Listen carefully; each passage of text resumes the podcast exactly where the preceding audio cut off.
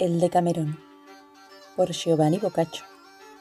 Jornada quinta, narración quinta. Guidotto de Cremona encomienda a Jacobino de Pavia una hija suya y luego muere. Aman a la joven en Faenza, Gianole de Severino y Minguinho de Mignole. Riñen. Averíguase que la muchacha es hermana de Gianole y cásase ella con Minguino. A las mujeres les produjo la narración del ruiseñor una gran risa, y a pesar de que Filóstrato había terminado de narrar, ellas aún no acabaron de reír. Cuando al fin cesaron, dijo la reina Verdaderamente, ayer nos entristeciste, pero hoy nos has divertido tanto que no te guardamos ningún rencor. Y dirigiéndose a Neifile, le mandó que hablase, y ella empezó alegremente así. Ya que Filóstrato con su cuento se ha ido a la Romania, voy a situar allí la narración. Sucedió que en la ciudad de Fano vivían dos lombardos, llamados Guidotto de Cremona y Jacobino de Pavía. Eran hombres mayores, que en su juventud habían sido soldados y se habían entregado a hechos de armas. Cuando murió Guidotto, al no tener hijos varones ni a nadie de fiar más que a Jacobino, a éste le confió una hija de diez años. Ocurrió que Faenza, ciudad que había causado una larga guerra, se recuperó bastante y pudo regresar allí quien quisiera. Jacobino, que había vivido antes en Faenza, regresó llevándose a la niña que amaba como a una hija. Allí fue creciendo y convirtiéndose en una bella mujer, la más hermosa de la ciudad. Poseía otras cualidades, como cortesía y honestidad, tuvo varios galanteadores, sobre todo un par de jóvenes, que por esta razón se odiaron con saña. Uno se llamaba Gianole de Severino y el otro Minguinho de Mingole. Ambos se hubieran quedado con ella, que ya tenía quince años, si su familia lo hubiese consentido. Pero al no ser así, cada uno tuvo que seguir ingeniándoselas para conquistarla. Jacobino tenía a su servicio una criada de bastantes años y un criado que se llamaba Crivello, hombre alegre y simpático. Gianole hizo amistad con él, y cuando lo juzgó prudente le descubrió su amor, pidiéndole su ayuda a cambio de grandes cosas. Crivello le respondió Solo podré ayudarte cuando Jacobino vaya a cenar fuera. Entonces te llevaré a donde se halla la joven, pues si yo le hablara por ti, no me haría ningún caso. Gianole le respondió que con aquello le bastaba, y así quedaron. Por otro lado, Minguinho había convencido a la criada, la cual bastantes veces había llevado recados a la joven, consiguiendo interesar en algo a ella, que le prometió recibirle si Jacobino se marchaba. Poco tiempo después, Jacobino fue a cenar con un amigo suyo. El criado lo informó a Gianole y concertaron que, a una señal convenida, se presentara y la puerta estaría abierta. Por el lado de Minguinio, éste fue informado por la criada, y quedaron tan bien que a cierta señal acudiese y ella le abriría. Al anochecer, ignorando los dos galanes la situación, con algunos compañeros armados acudieron a la cita. Para aguardar la señal, Minguino entró en casa de un amigo suyo, vecino de la joven, y ya no le esperó no lejos de la casa. Dentro de ella, ausente Jacobino, los criados querían sacarse de medio mutuamente. Cribelo le decía a la criada ¿Por qué no te vas a dormir? ¿Qué haces dando vueltas por aquí? Y la sirvienta le contestaba ¿Por qué no vas a esperar al señor? ¿Qué aguardas si ya has cenado? De esta manera, ninguno conseguía alejar al otro. Cribelo, viendo que era la hora señalada, se dijo ¿Qué me importa esta a mí? Si no se queda quieta, recibirá lo suyo hizo la señal, abrió y entró en el acto Gianole con dos amigos, y encontrando a la joven, se dispuso a llevársela. Ella se resistió y gritó, y la criada también. Al oírlo, Menguino y sus amigos se dirigieron allí apresuradamente, y al ver que sacaban a la joven, echaron mano de las espadas y dijeron Traidores. sois muertos. no os saldrá la cosa como pensáis. ¿Qué es esa violencia, canallas? Con estas palabras iniciaron la pelea. Los vecinos, al oír el alboroto, salieron y censuraron lo ocurrido, poniéndose del lado de Minguino. Tras la refriega, éste arrebató la joven a Gianole y la condujo a casa de Jacobino. Enseguida llegaron los soldados del capitán de la ciudad, encarcelando a muchos, y entre ellos a Minguino, Gianole y Cribelo. Tranquilizados los ánimos, y habiendo regresado Jacobino, se enojó mucho y averiguó cómo había ocurrido. Al ver que la joven no tenía culpa alguna, decidió, para evitar lances, casarla cuanto antes.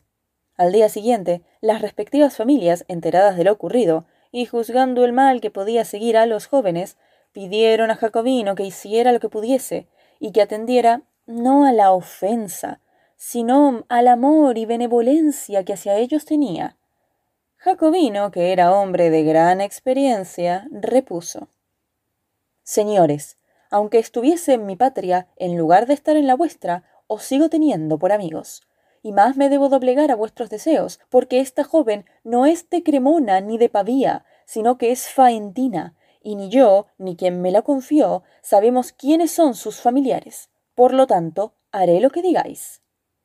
La gente, al oír de dónde era, se maravillaron mucho, y pidieron a Jacobino que les informase cómo había podido llegar a su poder y cómo sabía su origen.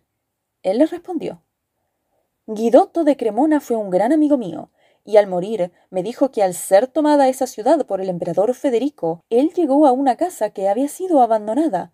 Solo encontró una niña de unos dos años, que al verle le llamó padre. Él, movido de compasión, se la llevó a Fano, y cuando murió, me la dejó, diciendo que a su edad la casara. Había entre los presentes, escuchando, un tal Guillermo de Medicina, que había estado con Guidoto en aquel hecho y sabía bien la casa a que se refería, y al ver allí a un ciudadano, se acercó y le dijo ¿Oyes, Bernardino, lo que dice Jacobino? Sí, lo oigo, y mucho me da que pensar, porque recuerdo que en aquellos momentos perdí una hija. Le respondió Guillermo Ella es. Yo estuve donde contó Guidoto, el sitio del pillaje, y vi que se trataba de tu casa. Recuerda y procura reconocer en la muchacha alguna característica. Yo creo que se trata de tu hija. Bernardino se puso a pensar y se acordó que su hija tenía en la oreja derecha una cicatriz en forma de cruz, señal que le quedó de la extirpación de un grano. Sin vacilar, se dirigió a Jacobino y le pidió que le dejara ver a aquella joven. Este aceptó y mandó que la muchacha saliera. Cuando lo hizo, Bernardino le pareció ver a su esposa, pero siguió adelante, le alzó un poco el cabello y miró detrás de la oreja, viendo la cruz. Al comprobar que era su hija, se puso a llorar y la abrazó tiernamente, con cierta resistencia de la muchacha. Luego se dirigió a Jacobino y le dijo Esta, hermano mío, es mi hija. La casa saqueada por Guidoto fue la mía, y la niña, con la precipitación de la fuga, fue olvidada. Creímos que había perecido, ya que incendiaron la casa. La joven, al oír esto, y ver que se trataba de un venerable anciano, creyó cuanto dijo, correspondió a sus abrazos y se puso a llorar tiernamente. Bernardino mandó llamar a la madre y familiares, explicando el suceso. Después de muchos abrazos y regocijos, se la llevó a su casa. El capitán de la ciudad, al enterarse de esto, y saber que Gianole era hijo de Bernardino y hermano de la joven, decidió perdonar al primero y preparó las paces entre Minguino y Jacobino. A Minguino le fue entregada la joven, que se llamaba Inés. Todos los reclusos fueron liberados. Minguino, muy contento, preparó grandes bodas, viviendo todos felices muchos años. Narración sexta.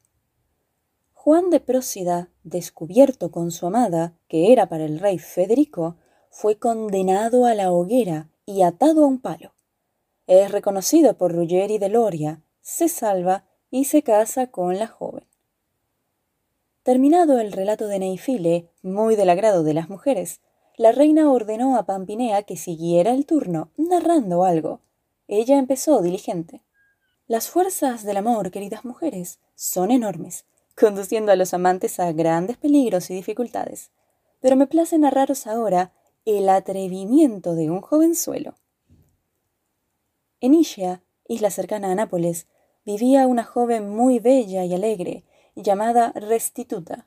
Era hija de Marino Bolgaro, gentilhombre de la isla. Había un joven llamado Juan, que estaba enamorado de ella, amándola desesperadamente y siendo correspondido por Restituta. Él era natural de Prósida, y de allí a Isquia de noche venía a verla. Si no encontraba barca, lo hacía a nado, y si no la podía ver, al menos contemplaba los muros de su casa. Mientras tanto, sucedió que un día en que la joven estaba en la ribera, yendo de peña en peña para arrancar conchas con un cuchillo, se encontró en un paraje donde estaban unos jóvenes sicilianos que habían anclado su fragata en que venían desde Nápoles. Al encontrar a la joven tan bella, decidieron raptarla y así lo hicieron. Ella gritó, pero inútilmente. Se la llevaron al barco y una vez en Calabria consultaron de quién sería. Todos la querían, no se ponían de acuerdo, y temiendo que la cosa acabara mal, eh, decidieron darla al rey Federico, que por entonces era muy joven. Llegados a Palermo, cumplieron lo dicho. Al verla el rey le gustó mucho. Como ella no se encontraba muy bien, mandó que la condujeran a unos pabellones que se llamaban La Cuba. En Ischia hubo un gran revuelo por el rapto, y lo peor era que no sabían quién era el autor. Juan, el más triste de todos, como conocía el rumbo de la fragata, tomó otra nave y recorrió desde Minerva hasta Escalea de Calabria. Allí le informaron que unos marineros la habían llevado a Palermo. Se hizo conducir allá lo más pronto que pudo, y después de informarse, se enteró de que se la habían dado al rey, quien se la reservaba en la Cuba. Esto le hizo perder toda esperanza, incluso de verla, pero el amor le infundía ánimos. Despidió la fragata y se quedó allí. Se paseaba delante de la Cuba hasta que un día vio a la joven en la ventana, y ella también, alegrándose ambos mucho. Como el paraje no estaba muy concurrido, se acercó y por ella supo cómo debía actuar.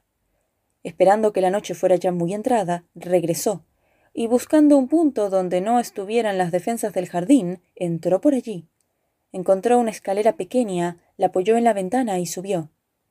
Ella, juzgando que su honor estaba perdido, pensó que Juan era el más indicado para entregarse a él, y decidió complacerle en todo. Para ello dejó la ventana abierta, y Juan, al verlo, entró con cuidado y se tendió a su lado. Le expuso ella sus planes, pidiéndole que se la llevara de allí. Juan le respondió afirmativamente, y le prometió que estudiaría la manera de sacarla de la casa. Entonces se abrazaron y entregaron al placer, haciéndolo varias veces, hasta que sin darse cuenta se quedaron dormidos. El rey, que estaba muy contento con la joven, se acordó aquella noche, y como le venía bien, decidió, aunque casi de madrugada, acostarse con ella. Para ello, con algunos servidores, se dirigió a la cuba, y entrando en los pabellones, ordenó que abrieran la estancia sin hacer ruido, penetrando él seguidamente con una luz encendida. Al mirar el lecho, vio a la joven desnuda y abrazada a Juan. Tal furor se apoderó del rey que estuvo a punto de matarlos a los dos. Luego pensó que no estaba bien en un rey hacer eso, y decidió tomar venganza públicamente por medio del fuego. Y dirigiéndose al único compañero que estaba con él, le dijo ¿Qué opinas de esa mujer en quien había puesto mis ilusiones? Le preguntó también si conocía al osado joven que le había inferido tal ultraje en su propia casa. El otro respondió que jamás lo había visto. El rey preocupado salió de allí y ordenó que ambos amantes, desnudos, fueran encerrados y al alborear conducidos a Palermo. Allí mandó que fueran atados a un palo, vueltos de espaldas uno contra el otro, y que a la hora tercia se les quemara. Luego, muy irritado, regresó a sus aposentos. Cuando hubo partido el rey, despertaron a los amantes y sin piedad los cogieron y amarraron. Se asustaron mucho ellos y lloraron y exclamaron. Fueron conducidos a Palermo y atados a un poste de la plaza. Todos los ciudadanos, hombres y mujeres, se apresuraron al ver el espectáculo.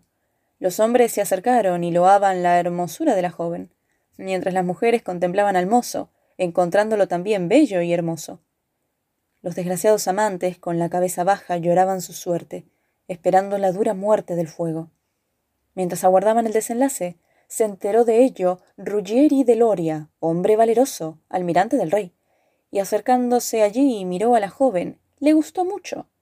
Y luego, al mirar al joven, al punto le reconoció, y para asegurarse más, le preguntó si era Juan de Prósida.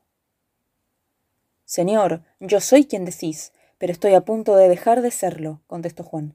El almirante preguntó qué había ocurrido. Juan contestó amor e ira del rey.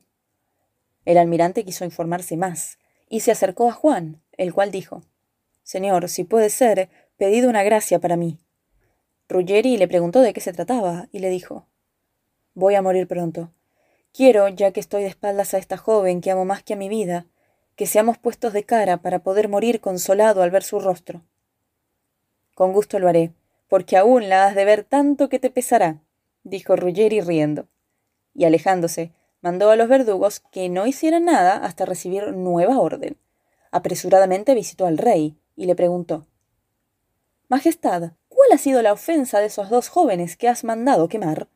El rey se lo explicó, y Ruggeri continuó Su delito es digno de la hoguera, pero el castigo no debe venir de ti, porque los beneficios merecen galardón. ¿Sabéis quiénes son aquellos que vas a quemar? El rey dijo que no, y Ruggeri prosiguió. Pues te voy a informar para que veas dónde te ha conducido tu ira.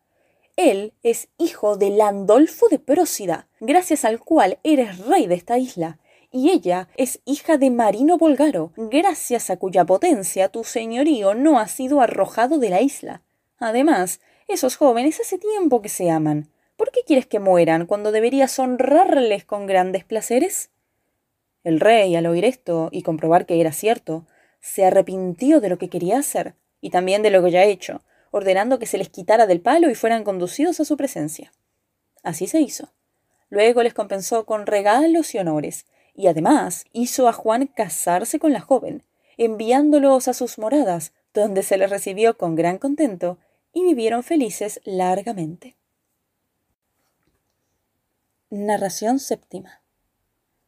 Teodoro, enamorado de Violante, hija de Míser Américo, la embaraza y es condenado a la horca. Cuando la conducen a ella, su padre lo reconoce y hace que se case con Violante. Las mujeres, que temían que los amantes fueran quemados, al ver el final se tranquilizaron. Entonces la reina mandó a Laurita que prosiguiera, y ella alegremente principió así. Queridas amigas, cuando el buen Guillermo era rey de Sicilia, habitaba en la isla un hombre bondadoso, llamado Miser Américo de Trapani, abundante en riquezas y en hijos. Necesitaba muchos criados, y por ello compró algunos muchachos que creía turcos, a unos corsarios genoveses que venían costeando Armenia. Tenían trazas de campesinos, excepto uno, llamado Teodoro, que poseía un talante aristocrático. Este creció con los hijos de Miser Américo, siendo cada vez más cortés y fino. Era tan del gusto de su amo que le dio la libertad, y pensando que era turco, le mandó bautizar y le puso por nombre Pedro, dándole el cargo de mayordomo y poniendo en él toda su confianza. Junto con los otros hijos de Miser Américo, creció una niña llamada Violante, bella y delicada, y cuando estaba en edad de casarse, se enamoró de Pedro, aunque por vergüenza escondía sus sentimientos. Amor se ocupó de ello, y Pedro se enamoró de ella también, deseando solamente verla. Pensaba que no obraba rectamente y temía que ella lo notara. Por el contrario, ella le contemplaba con agrado, dándose cuenta y demostrándose lo contenta que estaba. Prosiguieron así en silencio, aunque sus deseos eran lo contrario. La fortuna quiso favorecerles y buscó la manera de evitar lo que temían. Mr. Américo, a una milla de Trapani, tenía un paraje muy bello, a donde iba de recreo la familia. Un día muy caluroso en que Pedro también había ido, de pronto se nubló el cielo. La mujer, con su séquito, y para que el mal tiempo no les cogiera en el campo, se puso en camino de regreso inmediatamente. Pedro y la muchacha, como eran los más jóvenes, se adelantaron estimulados por el amor. Se apresuraron tanto que los perdieron de vista. Entonces, además de muchos truenos, empezó una fuerte granizada, y la dama y sus mujeres tuvieron que refugiarse en la casa de un labriego. Pedro y la muchacha encontraron cobijo en una cabaña derruida, y solo pudieron cubrirse con un trozo de techo, por lo cual estaban muy juntos. Se tranquilizaron y se confesaron sus amores. Pedro dijo Ojalá nunca cesara esta tormenta para poder seguir como ahora. La joven le respondió Mucho me gustaría a mí también. Se cogieron las manos y se dieron un fuerte apretón. Siguieron besos y abrazos en tanto continuaba granizando. Para no entrar en detalles, no tardaron mucho en conocer los placeres del amor, hasta el punto que acordaron repetir las sesiones. Cuando amainó la tempestad, esperaron a la dama en la ciudad cercana y regresaron a su casa. Allí, muy secretamente, se procuraron placeres algunas veces. Tan adelante fue el asunto que la joven quedó embarazada, cosa que les causó una gran contrariedad. Ella intentó abortar, pero sus diversas artes de nada sirvieron. Pedro, muy asustado, decidió huir, y ella le dijo Si te vas, me mataré. ¿Cómo quieres, amor mío, que me quede? Tu embarazo nos descubrirá. A ti te perdonarán, pero a mí me harán pagar el pecado de los dos. La joven le respondió Mi pecado se sabrá, pero el tuyo no tiene por qué saberlo nadie. Pedro repuso Si me prometes guardar secreto, me quedaré. La joven lo ocultó tanto como pudo, pero cuando el vientre empezó a abultarle, se lo dijo un día a su madre con gran pesar. Ella, muy entristecida, la injurió y preguntó cómo había ocurrido todo. Ella disimuló y le contó una historia falsa. La madre lo creyó todo y para evitarle un trastorno, la envió a una de sus posesiones. Cuando le llegó la ocasión del parto, ella se puso a gritar, como hacen las mujeres en tales ocasiones. Coincidió el asunto con la vuelta de mísero Américo de una casa de halcones, y al oír los gritos entró a preguntar qué era aquello. La mujer, al ver a su marido, no tuvo más remedio que contarle lo que había sucedido, pero el padre no fue tan crédulo, y dijo que no podía ser verdad que ella ignorase quién era el autor, y que además quería saberlo para recobrar el honor. La mujer intentó calmarle, pero todo fue inútil, ya que se hallaba muy alterado. Se dirigió con una espada en la mano hacia su hija, que acababa de dar a luz a un niño, y dijo Confiesa quién es el padre, o morirás ahora mismo. Ella, asustada ante la muerte, rompió la promesa hecha a Pedro y explicó todo lo ocurrido. Una gran cólera se apoderó del caballero. Estuvo a punto de matarla, pero reaccionó, subió a su caballo y se dirigió a Trapani. Allí explicó lo sucedido al capitán Conrado, el cual ordenó prender a Pedro y le sometió a grandes torturas hasta que lo confesó todo. Entonces fue condenado a ser azotado y ahorcado después. Por su parte, Miser Américo, que aún estaba encolerizado, puso veneno en un vaso y junto con un puñal se lo dio a un criado, diciendo Lleva ambas cosas a Violante y dile que escoja la muerte con veneno o con hierro. De lo contrario, la haré quemar públicamente. Luego toma al recién nacido, estréllalo contra un muro y dalo de comida a los perros. El criado, habiendo recibido tan dura orden, partió con no muy buenas intenciones. Pedro, después de haber sido azotado, fue llevado a la horca, pasando por delante de una posada donde había tres nobles armenios que venían con una embajada desde Armenia a Roma para tratar con el Papa de un desembarco que debía realizarse allí. Estaban de descanso en Trapani, agasajados por los nobles de la ciudad y por el propio Míser Américo. Viendo pasar los armenios a Pedro, se asomaron a la ventana. Pedro estaba desnudo de medio cuerpo para arriba, y uno de los tres armenios, llamado Fineo, le notó una mancha encarnada en el pecho, de la que las mujeres llaman anteojos. Se acordó de un hijo que quince años atrás le fue raptado por unos corsarios en la ribera del Ayatzo. Al comparar la edad del reo, pensó que muy bien podía tratarse de su hijo. Para averiguarlo, al pasar él delante, le gritó ¡Eh, Teodoro! Pedro levantó la cabeza y Fineo le preguntó en armenio ¿De dónde eres? ¿Y quién es tu padre? Pedro contestó Soy de Armenia, hijo de Fineo. De pequeño me raptaron y me trajeron aquí no sé quiénes. Al oír esto, Fineo comprobó la identidad y llorando empezó a abrazarle, le cubrió el cuerpo con un manto valiosísimo y pidió al verdugo que aplazara la orden. Fineo se enteró del motivo de la ejecución, acudió a Miser Conrado y le dijo Mandáis a la muerte no a un siervo, sino a un hombre libre e hijo mío. Además está dispuesto a tomar por mujer a esa a quien se dice que ha quitado la virginidad. Os pido que aplacéis esta ejecución, en espera de saber si ella lo toma por esposo o no, pues no sería justo, si ella le quiere, mandarle ejecutar. Miser Conrado, al oír todo, se quedó estupefacto, y más Miser Américo, que ya pensaba que su hija y su nieto estaban muertos. Pero con un poco de esperanza, ordenó que si la sentencia no se había cumplido, no se efectuara. El enviado pudo llegar antes de que el criado consumara la ejecución, y al oír el mandato de su señor dejó todo al punto. Miser Américo se excusó en lo que pudo ante Fineo y afirmó que si Teodoro se casaba con su hija, él estaría muy contento. Fineo aceptó sus disculpas y declaró Deseo que mi hijo se case con ella. De lo contrario, que se cumpla la sentencia anterior. Con tan buena armonía, Miser Américo y Fineo se dirigieron a donde estaba Teodoro y le hicieron muchas preguntas. Este, al oír que Violante podía ser suya, se puso tan contento que le pareció saltar del infierno al paraíso. A la joven se le preguntó lo mismo, y ella se alegró y respondió que lo que más le podía gustar era convertirse en la esposa de Teodoro. Se celebraron las bodas y se hicieron muchas fiestas. Violante se tranquilizó y buscó nodriza para su hijo. Se fue poniendo hermosa, y recobrada del parto fue a visitar a Fineo, tratándole como a un padre. Él estaba contento de la nuera y recibióla como hija. Al cabo de un tiempo, a la joven familia la mandó con una galera a Ayazzo, donde vivieron felices hasta que les duró la vida. Narración octava. Anastasio de Lionesti, por amor de una traversari, gasta sus riquezas sin ser amado.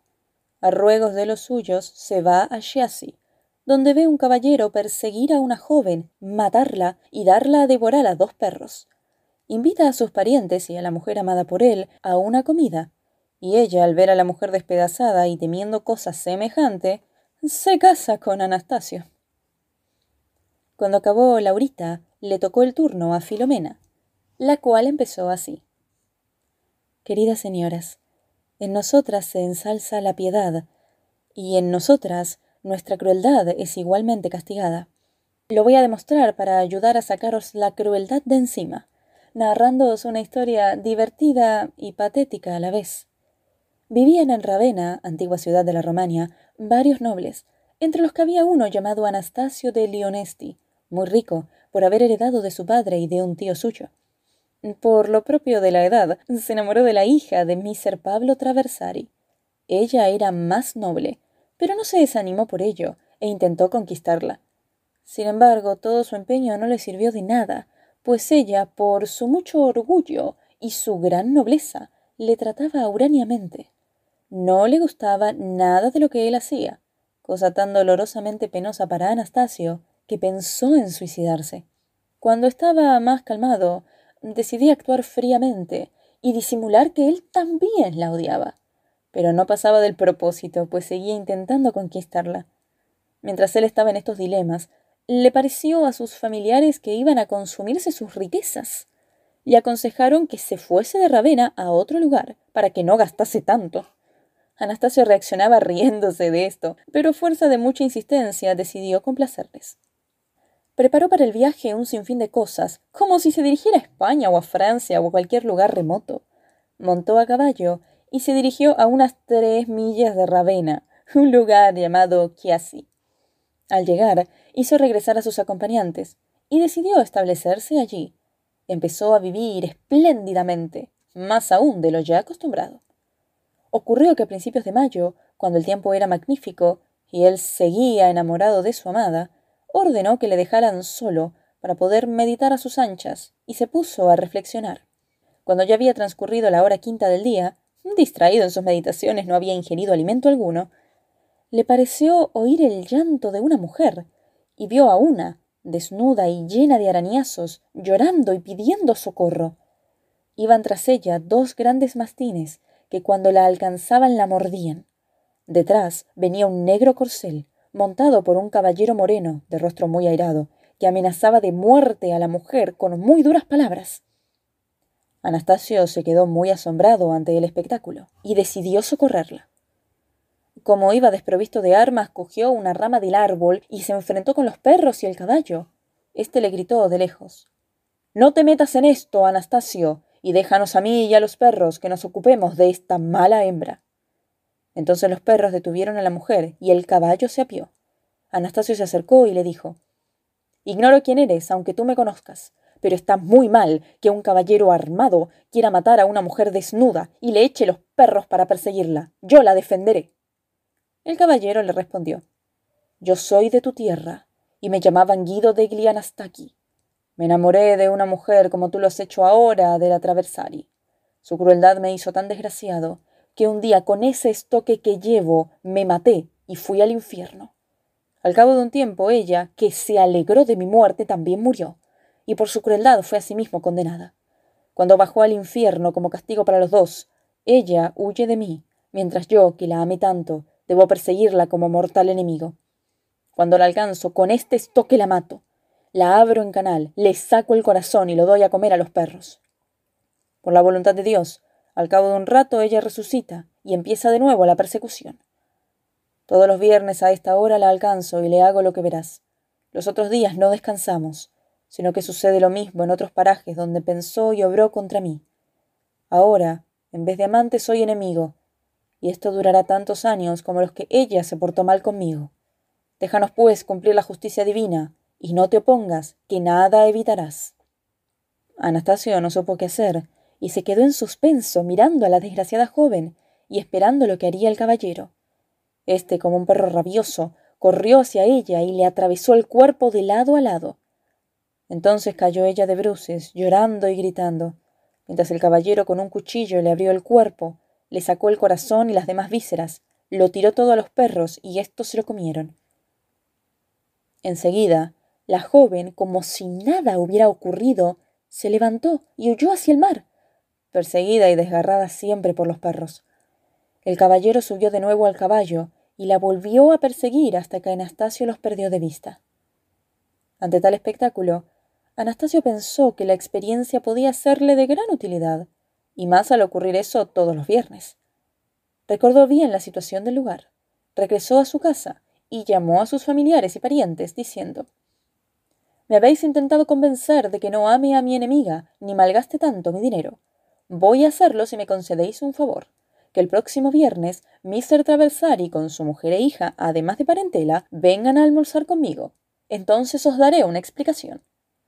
Sus amigos decidieron hacerlo e invitaron a los que mencionó Anastasio. La más difícil de convencer fue la mujer a la que amaba Anastasio, pero al final se consiguió. Anastasio hizo preparar una buena comida y mandó que las mesas fueran colocadas bajo los pinos, allí donde habían presenciado el espectáculo y decidió que su amada se colocara donde había de suceder el hecho. Cuando estaban terminando la comida, se empezaron a oír los gritos de la desventurada mujer. Todos preguntaban qué era aquello y nadie se lo explicaba. Por fin vieron a la doliente mujer con todo el espectáculo.